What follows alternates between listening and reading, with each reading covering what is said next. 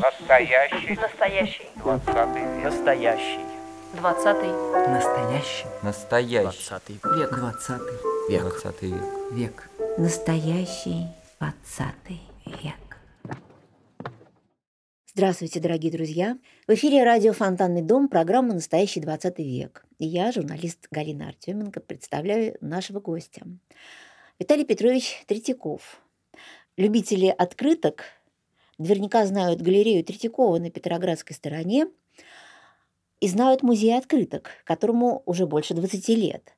Виталий Петрович – доктор психологических наук, он очень много знает о теории и практике игр, но открытки стали, наверное, его самой большой в жизни любовью.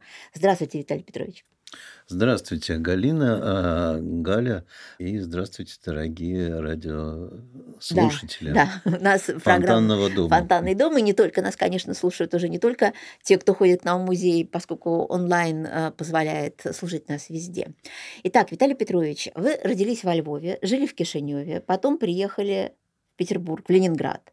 Вот о вашей семье расскажите, пожалуйста, как с ней обошелся 20 век? Ну, как обошелся 20 век? А, Мама родилась в Ленинграде, оказалась в эвакуации в Черчаке. После войны ее отец а, оказался неверным мужем, хотя он бомбил Берлин, и у меня есть письма его, а, написанные вот в первых числах мая, где ну, потрясающая радость охватывает его, и он пишет своей э, жене, с которой он уже мысленно расстался, там тоже в письмах видно это, потому что ну, война – это такой вот способ мужчины уйти от женщины, э, поменять и личную жен, судьбу, жену, да. да. Угу. Просто раз вы спросили о судьбе семьи, то это вот важный момент. И вот он пишет, там видно во второй части письма, что он очень неискренний, а, но пишет вот моей бабушке а, Асе, и пишет Ася, мы отомстили. И перечисляет примерно 20 еврейских имен, потому что он был Сиротин, Абрам, и у меня есть прямые мои предки, которых он там знал и перечисляет, которые были сожжены э, в э, Велижском, Велижском гетто. И, в общем, вот он пишет, что отомстили, отомстили. Но он не вернулся к бабушке, а бабушка продолжала жить в той военной части, с которой они эвакуировались. И она пропустила момент, когда можно было вернуться в Ленинград. Угу. Потому что, ну, по-моему, в сорок седьмом году закончили э, вот, как бы вот прием документов.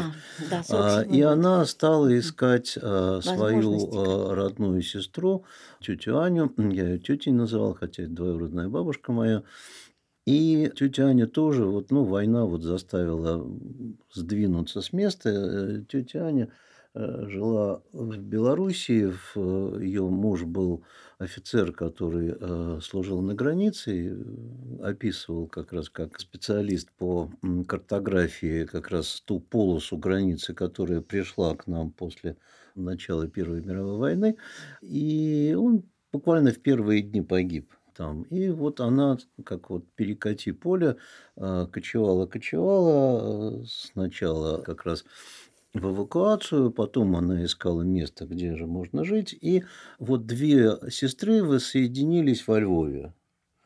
То есть вот так, так моя а, как бы вот биография началась во Львове, потому что мама поступала в университет на филологический факультет, и там ее видел папа, который приехал из Сибири, но он не прямо во Львов приехал, он а, отслужил пять лет в армии, тогда пять лет служили, и друг ему отдал по службе отдал друг а, ключи от квартиры во Львове.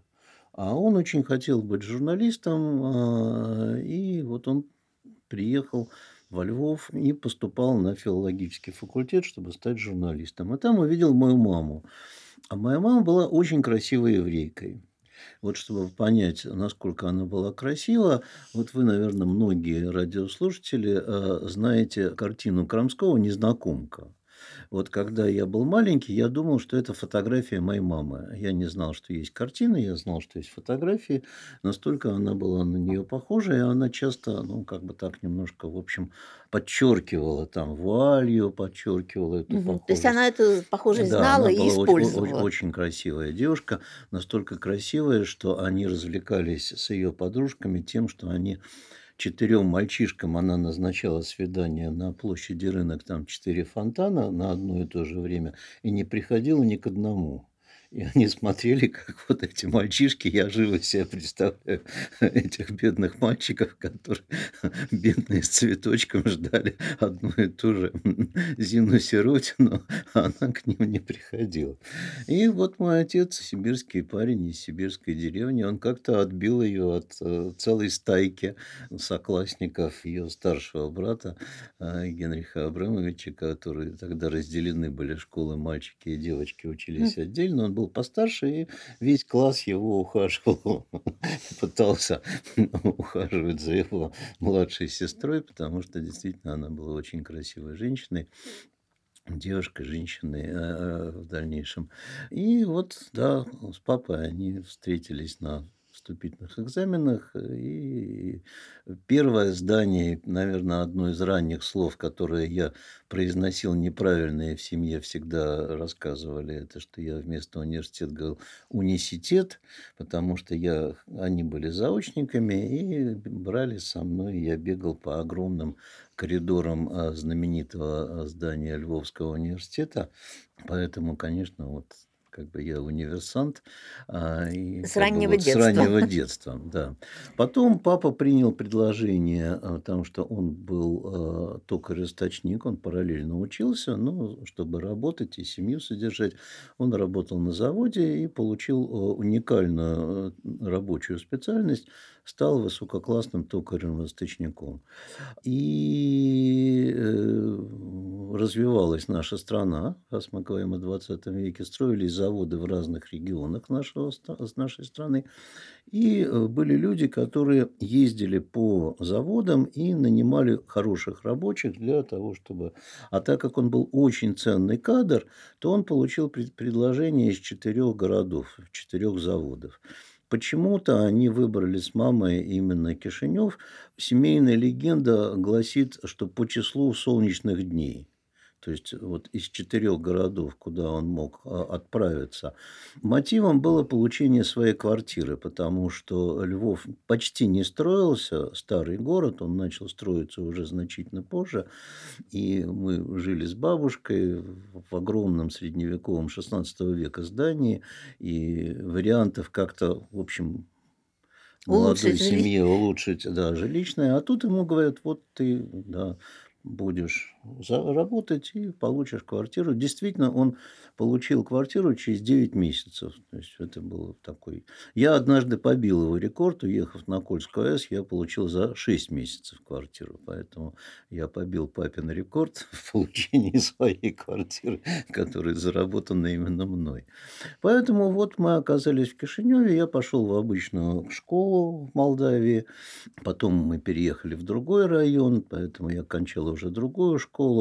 И э, вот если бы, наверное, не Илья Трофимович, я никогда бы в Кишинев э, не приехал, потому что у нас было такое семейное отторжение Кишинева. Мама говорила, мы ленинградцы, мы переедем в Ленинград, мы Кишинев, это вот Мгм. что-то было. Илья Трофимович это Багдеска. и мы вернемся Да, еще да, да, к да, этой да, истории, вернемся, потому но что не все я- знают. Я поэтому точечку, Точечку такую поставили, да, поставлю. Кишинев. Вот. А папа тянул в Москву, потому что он был заместитель представителя в государственном радиотелевизионной компании Молдавии, представитель Центральной радиотелевизионной компании России, не, не помню как тогда, ну СССР.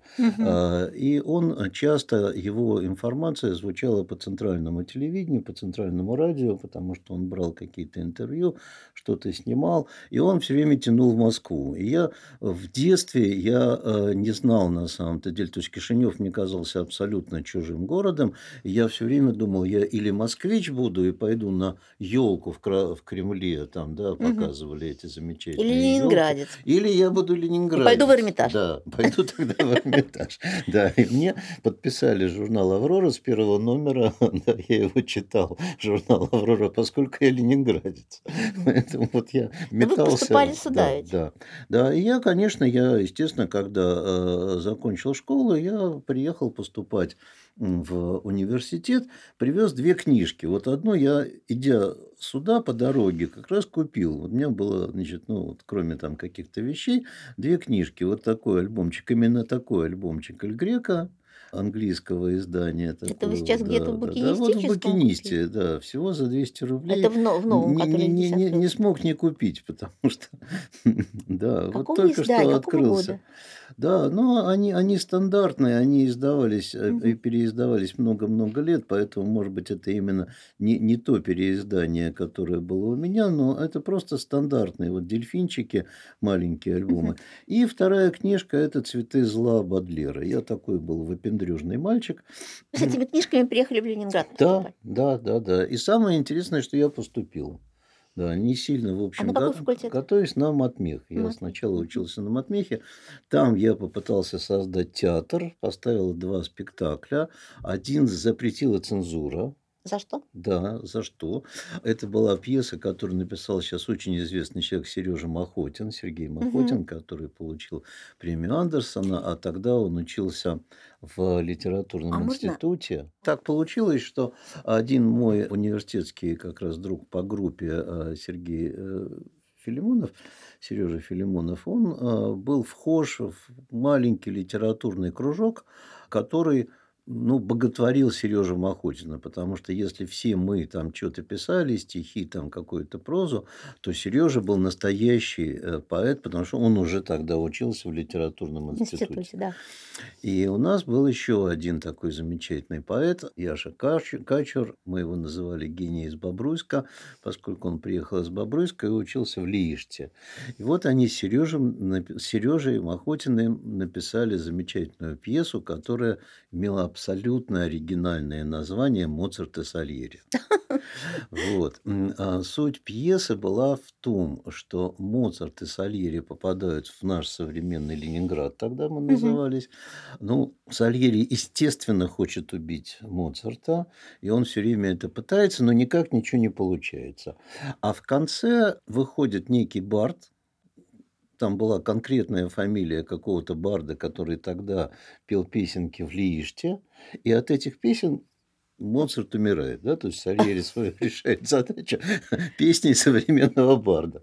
Э, Пьеса была в стихах, там много было каких-то шуток и так далее, но она была вот именно об этом.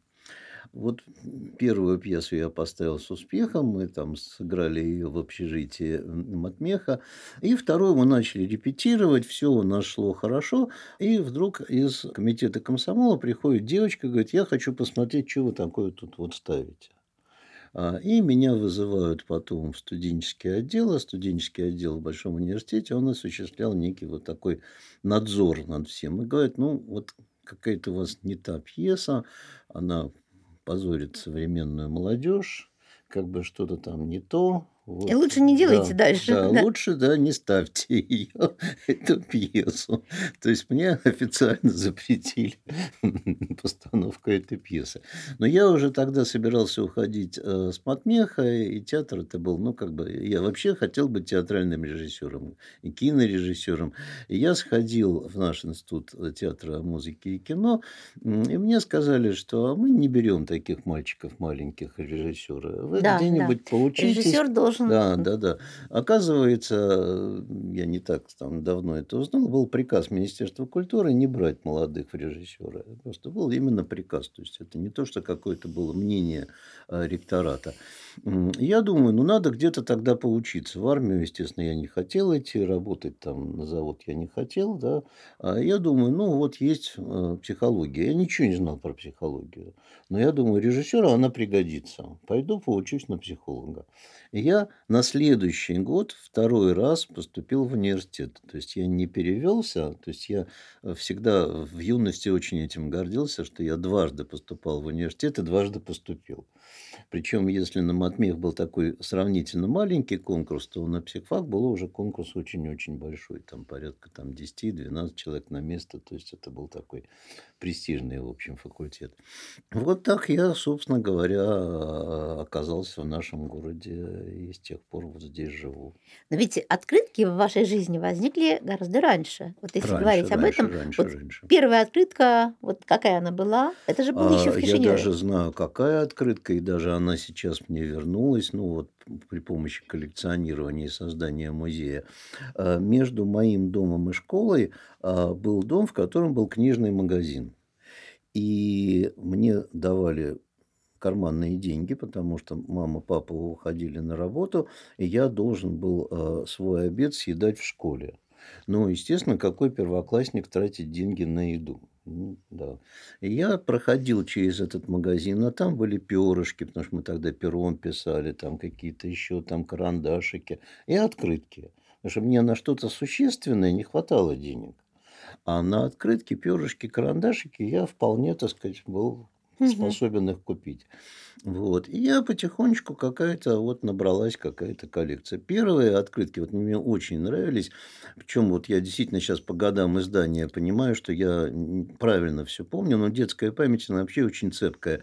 Было такие э, две открыточки, похожие по дизайну, вы- выпущенные к юбилею Пушкина и Лермонтова. Там м, Пушкин и Лермонтов нарисован на такими золотой красочкой, какие-то виньеточки, такие годы жизни. То есть вот это самые-самые первые открытки моей коллекции.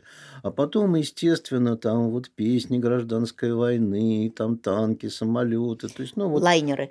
нет, лайнеров Лайнеры тогда пот- еще не. тогда не Лайнеры, было. я про лайнеры э, узнал в классе седьмом, наверное, про лайнеры, прочтя книжку «Голубая лента Атлантики». И вот тогда я решил, что все, буду собирать. Очень сложно. Лайнеры собирать в нашей стране сложно, потому что это иностранные открытки. У меня до взрослого состояния, до поездок за границу было 5-6 лайнеров всего. Мгм. Потом мне там повезло, я купил ко- коллекцию одного коллекционера, который корабли собирал много-много лет.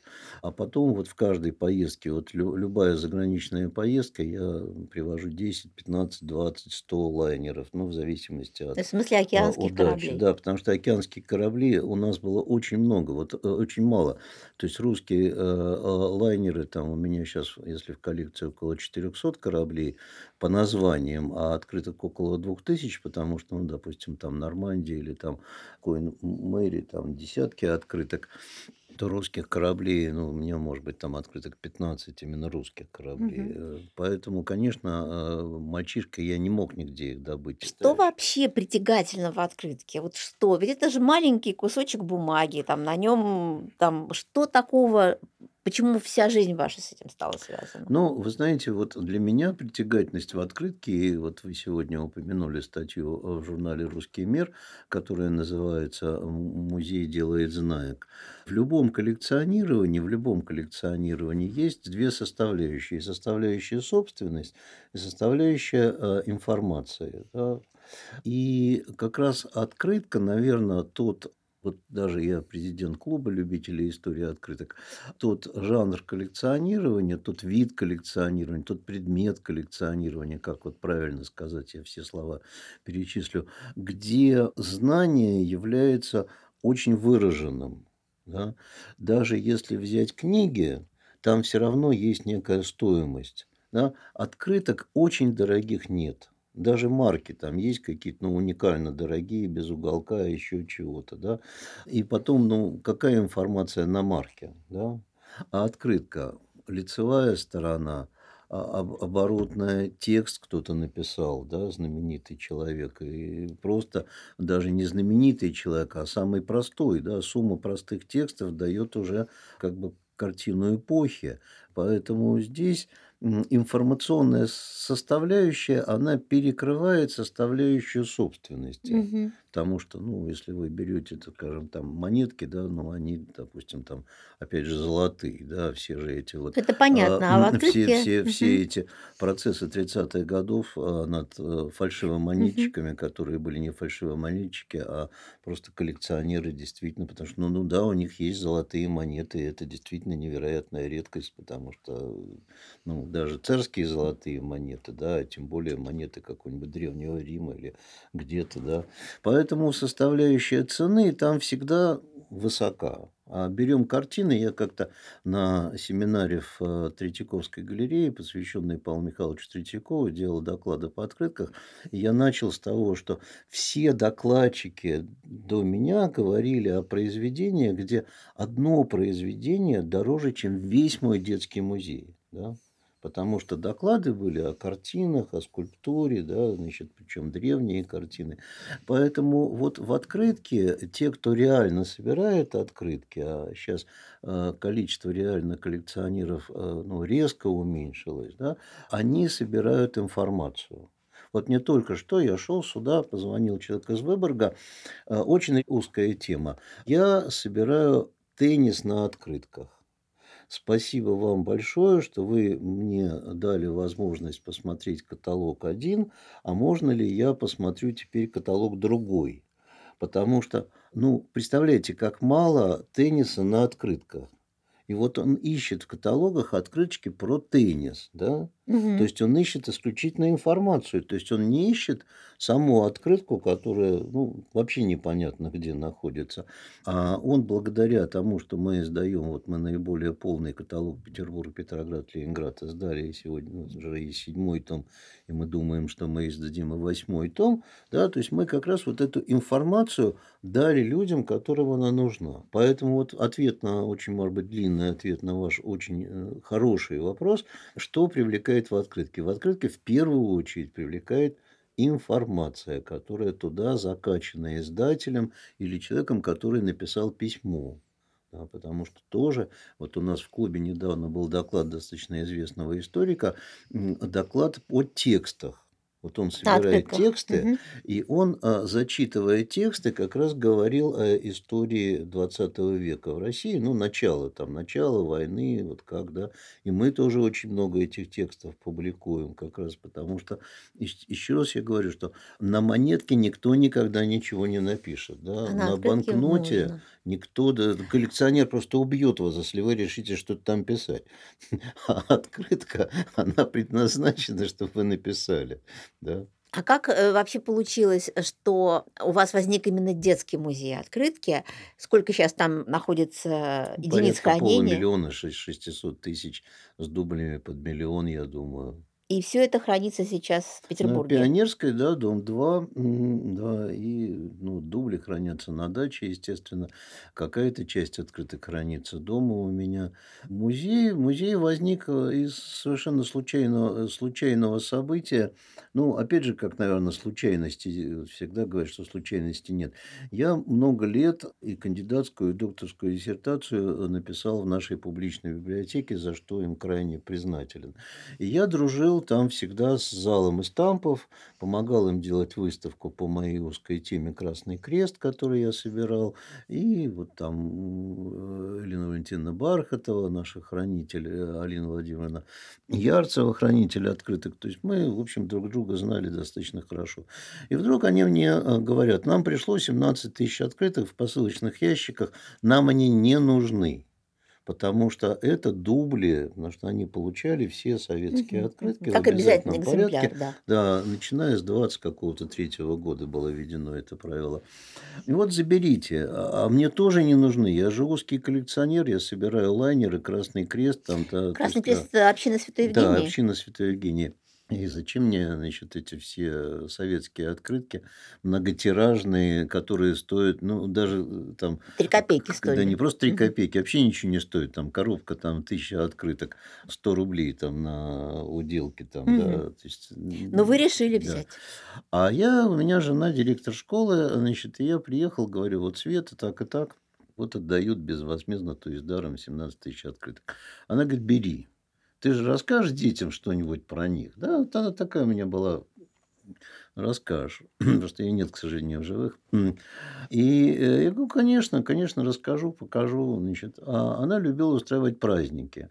И вот она говорит, будет открытие музея. Вот слово «музей» сказала она, не я. Я вообще хотел от этого отбояриться. Да? Ну, вот просто вот она меня так, знаете, как бабочку прик- прикалывает в коллекцию. Вот так она меня как бабочку, приколола вот к этому музею. Да, музей. Вот Елена Ивановна Айдынян э, расписала красиво шкаф, туда мы с детьми поставили, потому что тысяча открыток – это примерно коробка из-под обуви. Мы поставили 17 коробок из-под обуви, их надписали, живопись, там география, разложили. Котики. Котики, естественно. А, сделали 8 разных тематических выставок на стены. То есть мы действительно реально подготовились к открытию музея. Но это был шкаф не, не более. Да.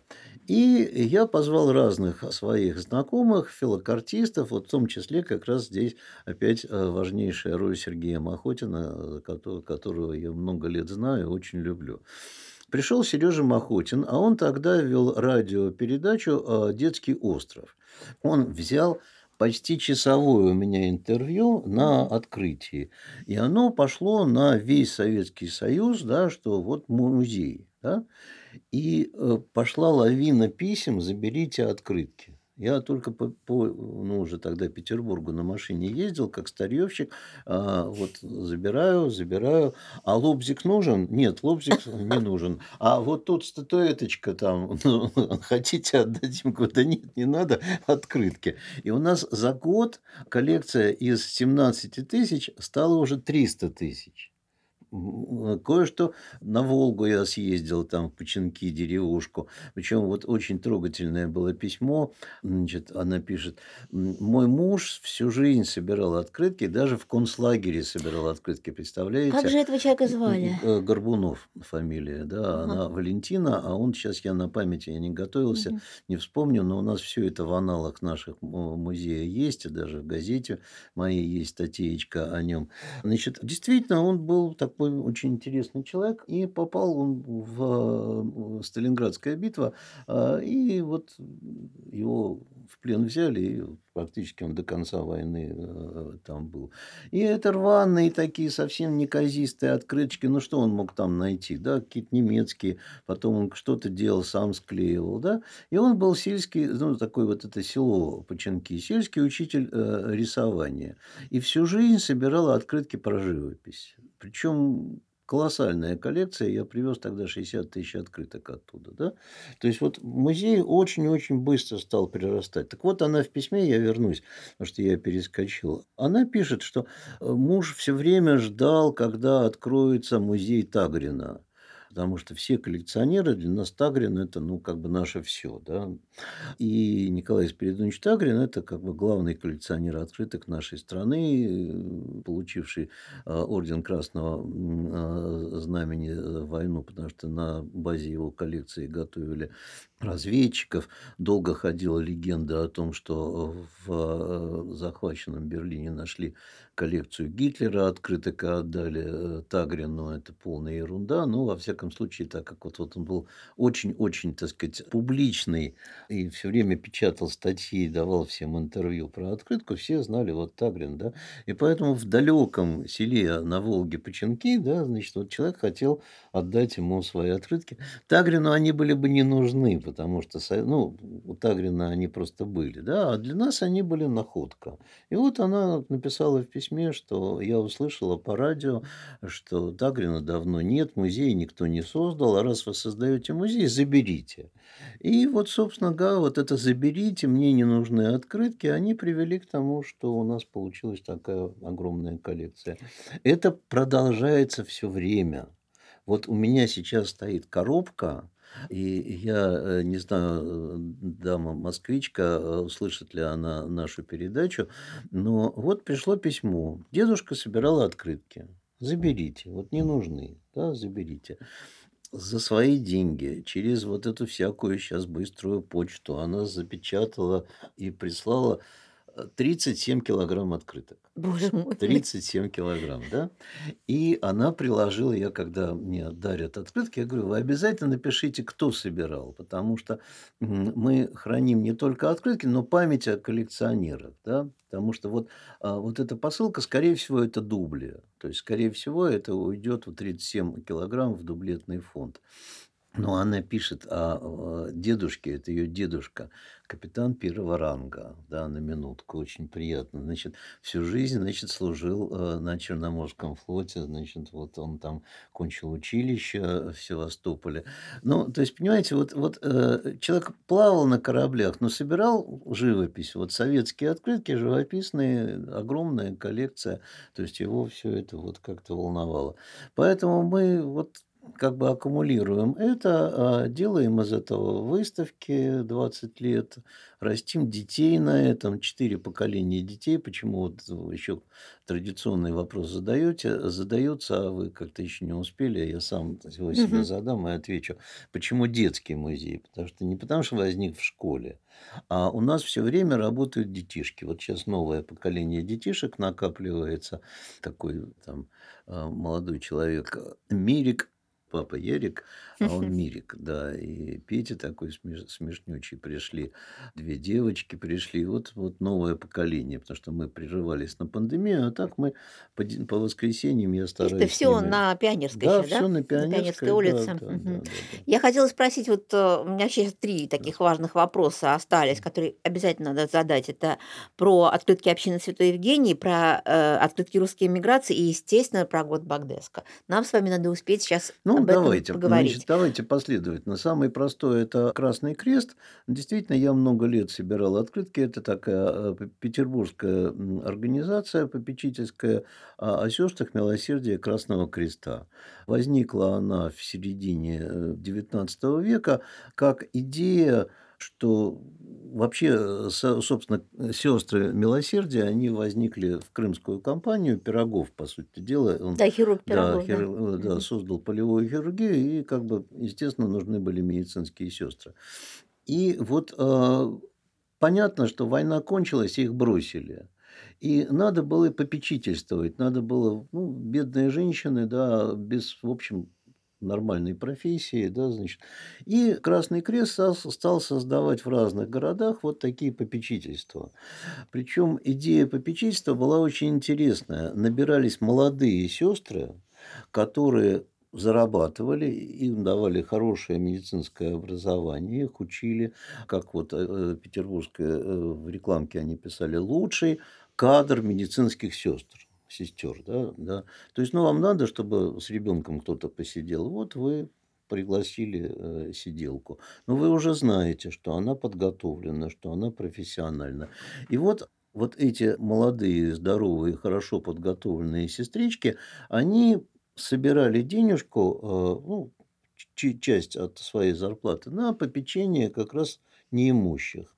И кроме этого придумывали всякие разные э, благотворительные действия, чтобы собрать эту денежку. И вот сначала они придумали издавать конверты вместо визитов, потому что для визиточек вот в формате визитки, как вот сейчас визитка, она не изменила формат, были конвертики.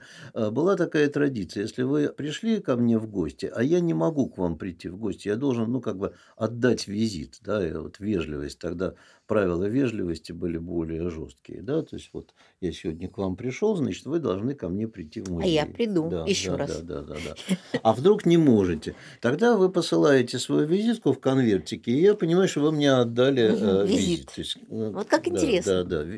Поэтому вот они так и назывались, вместо визитов. Вот они первое, что начали издавать такие конвертики. Потом вот там в центре всех событий был Иван Михайлович Степанов, он понял, надо открытки издавать. Да, и начали, и вот они от первых открыток до последних издали шесть с половиной тысяч открыток. То есть это было самое крупное а, российское издательство исключительно в благотворительных целях. Ну, Они на, же еще на имели, деньги. да, еще имели право издавать изображение императорской семьи, да? До, до 2011 года у них было эксклюзивное Мгм. право издавать, да, как раз, да. Там начались процессы демократизации, и другие издатели стали говорить, ну как это Мы там, тоже такой хотим. царь, там, да, он зажимает наши права, и эксклюзивное право, на которое давала... Благотворители Да, утратили да, эксклюзивное да, право да, во имя демократии. да, да. Ну, ведь на эти деньги э, община Святой Евгении очень много В помогала. том-то и дело, вот у нас до сих пор, во-первых, в городе есть э, улица Евгенинская. Мгм. Она как раз переходит в улицу э, Русскую, где построена была больница как раз на там треть денег от продажи открыток. То Это нынешний госпиталь пор. ветеранов войны. Да, да, да, да, до сих пор он есть. Там был музей, не знаю, восстановили они Музей музей. существует. Да, я отдавал туда материалы, когда столетие было. Моя книжка, как раз посвященная а, этим открыткам, вышла, когда сто лет как раз больница Это была больница э, Святой Евгений, блокадная больница, а сейчас это подразделение Да, госпиталя да. ветеранов Ну, она в советское время была закрыта, потому что она была э, очень хороша по своему оборудованию, поэтому ее сразу большевики отжали под свою эксклюзивную больницу. Она была Сверловка. Потом они построили на Каменном острове Мгм. большой корпус. На И- «Динамо». Да, Мгм. да, да, на Динамо.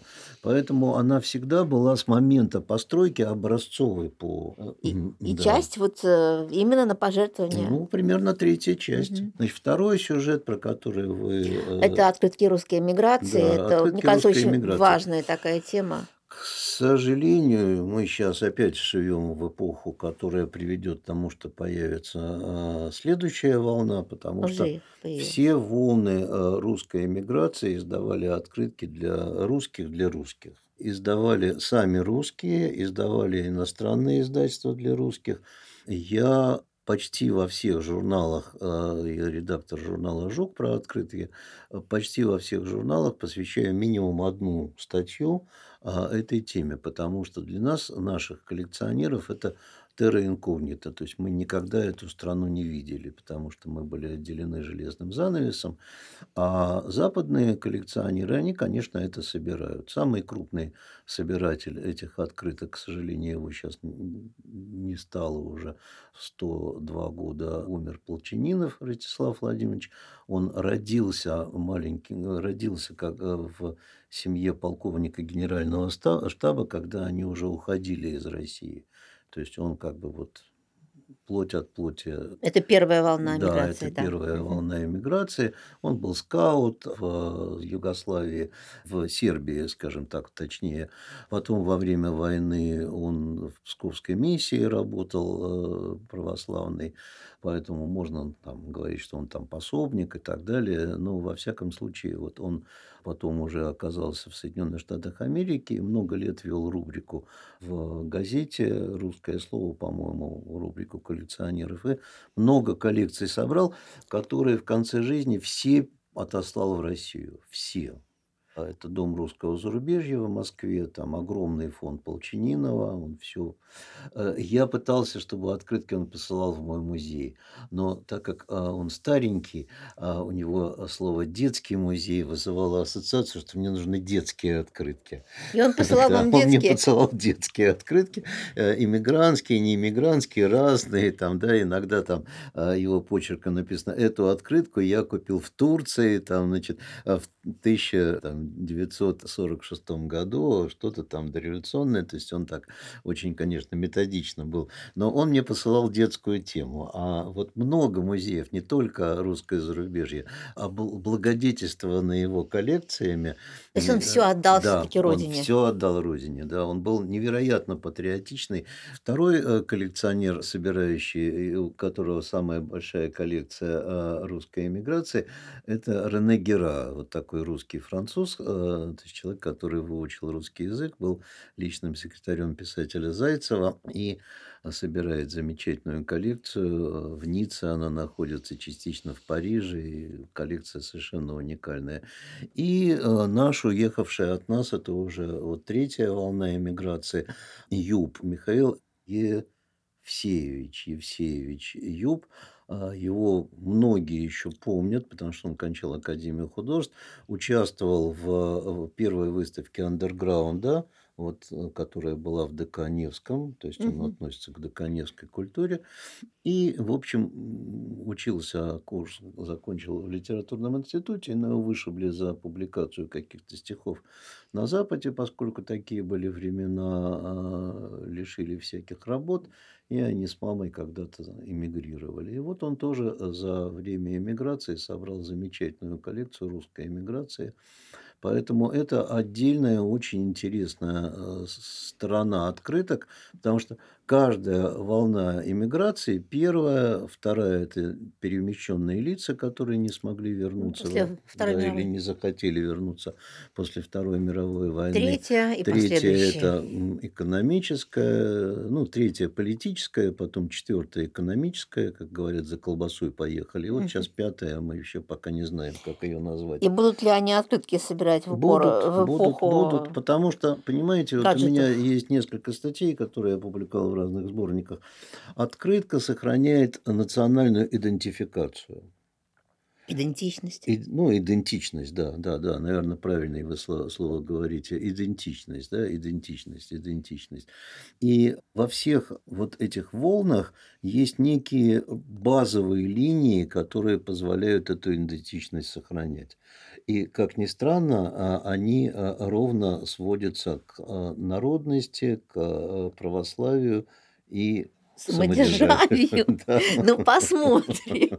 Ну, Не знаю, самодержавие слабеет, слабеет, но в первых двух, просто я говорю, я на материале открыток э, это показываю, в первых двух самодержавие, ну, абсолютно точно. да, И да. все-таки давайте еще вот про год Багдеска поговорим, потому что, мне кажется, это очень важно. Тем более мы точку наметили Да, в да, мы начале. точку наметили в начале. Итак, Илья Трофимович Багдеска. Ну, Для в- тех, кто не знает. Да, вернусь э, к городу Кишиневу, значит, это молдавский художник с мировым именем, вот без, без преувеличений, потому что его выставки были во Франции, в Испании уже после смерти, десятый год, значит, да, в одиннадцатом году, в десятом году он умер. Вот в Кишиневе я увидел его персональную выставку, а, и мне она, ну, как-то очень запала в душу. Я не думал, естественно, мальчишкой, что я буду галерист и там смогу познакомиться. А э, уже когда я стал галеристом, ну, вот лет, наверное, 14-15 назад, мне художники сказали, что вот Багдеска ж- живет здесь. да, Ну, естественно, он заканчивал уже да, Академию да, да. Поэтому сейчас в двух словах я расскажу его Мгм. биографию. И я просто ну, как бы привязать к себе сначала, да, любимому. Поэтому я побежал к нему, купил какие-то работы, стал уговаривать делать выставки. Выставку у себя сделал выставку э, по Дон Кихоту прижизненную, возил его на разные выставки, в том числе каллиграфические в Академию художеств. Сделали выставку «Молодой Петербург», э, именно каллиграфическую, где сейчас вот буклетик ее лежит там на выставке у меня на Пионерской. Вот. И я написал книжку о том, как он делал Дон Кихота. И так как в этом году столетие, то в конце года я написал письмо в разные музеи, в том числе Третьяковскую галерею, Русский музей, частные коллекции, э, частные галереи города, что давайте как бы делать выставки и посвятим год Багдеска. Да? И в своей галерее я сразу решил четыре выставки. Четыре выставки. Вот мы там календарик. Кто такой Багдеско? Почему имеет смысл вот э, в столетие вспомнить этого художника? Значит, он родился в Молдавии в селе Батушаны, был сослан в, да, в, Ки- в Кировскую область. Там отца забрали, расстреляли через некоторое время. А он очень хотел быть художником. И вот он пешочком 180 километров дошел до Кирова, а, и его взяли в Кировское училище Это Вятка. В художественное. принципе, Да, Кирово да, это, Вят- ну, Ну, Вятка. это, я думаю, тогда уже Тогда он назывался Киров. уже. Киров. Просто да? сейчас, чтобы Да, да, понимали. да. Ну, сейчас, сейчас он так и наз, Но название Вятка изменил. часто Да, звучит. Вятка, Вятка, да. Вятичи, да. Вятские, они хваткие, да, значит, вот такие вятские. Вот, и, в общем, короче говоря, значит, вот уже поступив в училище, настолько у него был вот именно божественный дар, что учителя, там было два человека, которые кончали Академию художеств нашу петербургскую, начали собирать его от, э, рисунки. Представляете, значит, вот уровень мальчика, который пришел в училище, а учителя собирают рисунки. Да? Потом война, потом наша Академия художеств. Он единственный выпускник, который принимается на защите диплома решение издать его книгу. Ни до, ни после ни один выпускник не удосуживал, ну, не, не, не как вот правильно Такой сказать? чести Да, не такой- удостаивался. да, не удостаивался, да, такой чести. Это иллюстрации Гоголя, гоголевская книжка. Значит, и вот э, кто-то из искусствоведов, как раз Сорочинские ярмарки она называется, кто-то из искусствоведов сказал, что наконец появился художник по уровню да, способный иллюстрировать э, Гоголя. Хотя сам Багдеско писал потом в своей книге «Круг, э, «Круг за кругом», что когда он собирал материал, он вспоминал свое родное село. Ну да, потому что, конечно, как раз привлекательность его, вот что отразилось еще более четко в следующей книжке «Цыганах» Пушкина, что он, ну, вот э, есть такое понятие, э, художник должен быть насмотренный, да, насмотренный имеется в виду, он должен насмотреться других художников, да, он должен как бы в голову включить в себя очень много изображений. Вот а у Илья Трофимовича в голове все время была вот это его детское село, вот в этой книжке, раз вы ее читали, там Да, все это очень живо описано. То есть вот, вот они все жили, да, и поэтому, конечно, он воплощал и в героях сначала Гоголя, потом Гоголя, Пушкина. потом Пушкина и многих, да, и в том же Дон Кихоте и так далее, как раз вот этих вот свои э, э, национально увиденные кадры. Поэтому, Да, он писал про Дон Кихота, там про Д- Д- Дульсинею, да, по-моему, да, там да, была одна из поэтому, вот, такой поэтому полненькая вот, тетушка. э, значит, первая эта книжка, потом, значит, цыганы Пушкина их публикуют в а, «Огоньке», он получает народного художника СССР в 40 лет, что тоже никогда не бывало, ни до, ни после, не было такого молодого народного художника. Причем я долго говорил в разных выступлениях, что он э, получил в 40 лет народного художника э, и никогда не рисовал Пушкина. А, Ленина. Ленина, Ленина, Ленина. Я извиняюсь, что Ленина. я оговорился. В Молдавии, когда я смотрел фонд Багдеска в Национальном музее, я увидел как раз э, его, его потрясающую вещь, посвященную Ленину. Не плакат, но вот просто действительно такая классная вещь. Так что я не совсем прав был. То есть таки Да, рисовал. Да, та- таки рисовал. Ну, все равно советский художник. Ну и дальше вот много-много-много таких знаменитых э, книг он проиллюстрировал. Особенность его стиля, потому что по радио сложно это рассказать, это отсутствие стиля. То есть вот передо мной лежит э, книжка Эль Грека, да, и э, любую картинку я открываю, вы сразу видите Эль. Грека. Вот у Ильи Трофимовича э, я перел- положу перед вами 10 книжек, и вы никогда не скажете, что, Что это один мастер. художник. Да, действительно, Да. вот если вспомнить э, тех же цыган, Да. и потом э, Дон Кихота, ну, совершенно, а А, потом Достоевского. Достоевского и Разма Роттердамского. э, У него есть совершенно очаровательная вещь к э, Тартарену из Тараскона, абсолютно другая. Я когда ее увидел, ну вот вообще не, не Багдеска, даже близко не А лежала. потом молдавские какие вещи, да, А, мастер Маноли. Конечно, конечно. Две А, денежки или как там Они, называется? они там кошелек с двумя Да. денежками, да. А, Значит, в том-то и дело, значит, он очень четко это сформулировал, потому что, ну, вот в 20 веке, особенно в 21 веке, он все-таки застал немножко 21 век, художник должен быть умный, он обязан быть умный, да, то есть не только насмотренный, но и умный. Вот Илья Трофимович, он очень четко сформулировал вот эту свою позицию иллюстратора, что он мост между писателем и читателем. И дальше он метафорично очень пишет, а Мавр может уходить. Да? Потому что э, вот э, стиль – это же человек. Да? Поэтому я показываю себя в первую очередь. Да? Я великий. э, Вот за что Эль Грека э, судился Столеда? Потому что э, за раму заплатили больше, чем за его картину. Да? Я Эль Грека, да, вы же видите, я великий художник, да, а для Ильи Трофимовича это было неважно. Для него был важен писатель и читатель. Поэтому я создаю мост, а я могу уйти. Мне главное, чтобы мост был, чтобы вы читали книжку через мои картинки, да, и чтобы автор пришел к вам через мои картинки. А то, что я там великий, это извините, да, эта фраза, я цитирую из его книжки, Мавр может уходить, где он пишет о принципах иллюстрирования, своих принципах иллюстрирования книг. Я не хочу обижать других иллюстраторов, которые, да, очень узнаваемы, допустим, там а, Траугота, да, значит, братья замечательные, любимые трауготские чтения, да, но вот у него другая была позиция. Поэтому он к каждой книге подходил абсолютно по-разному, да, с разными техническими приемами, да, но а дальше уже идет его невероятная работоспособность. Он говорил, талант – это то, что надо выкапывать каждый день. Вот особенно наша первая выставка по Дон Кихоту, ее целевая функция показать вот это выкапывание да, таланта каждый день. Ну, еще будет выставка, я надеюсь, что пока наша программа выйдет, мы можем говорить, еще будет, в музее Достоевского. Да, 5 сентября в музее Достоевского тоже откроется выставка, и там будут уникальные работы, посвященные преступлению наказанию, и очень интересный портрет, потому что э, можно, наверное, отдельную книжку издать о том, как Илья Трофимович рисовал разных писателей. Это часто страничка в книге. Вот у нас сейчас на выставке Толстой лежит.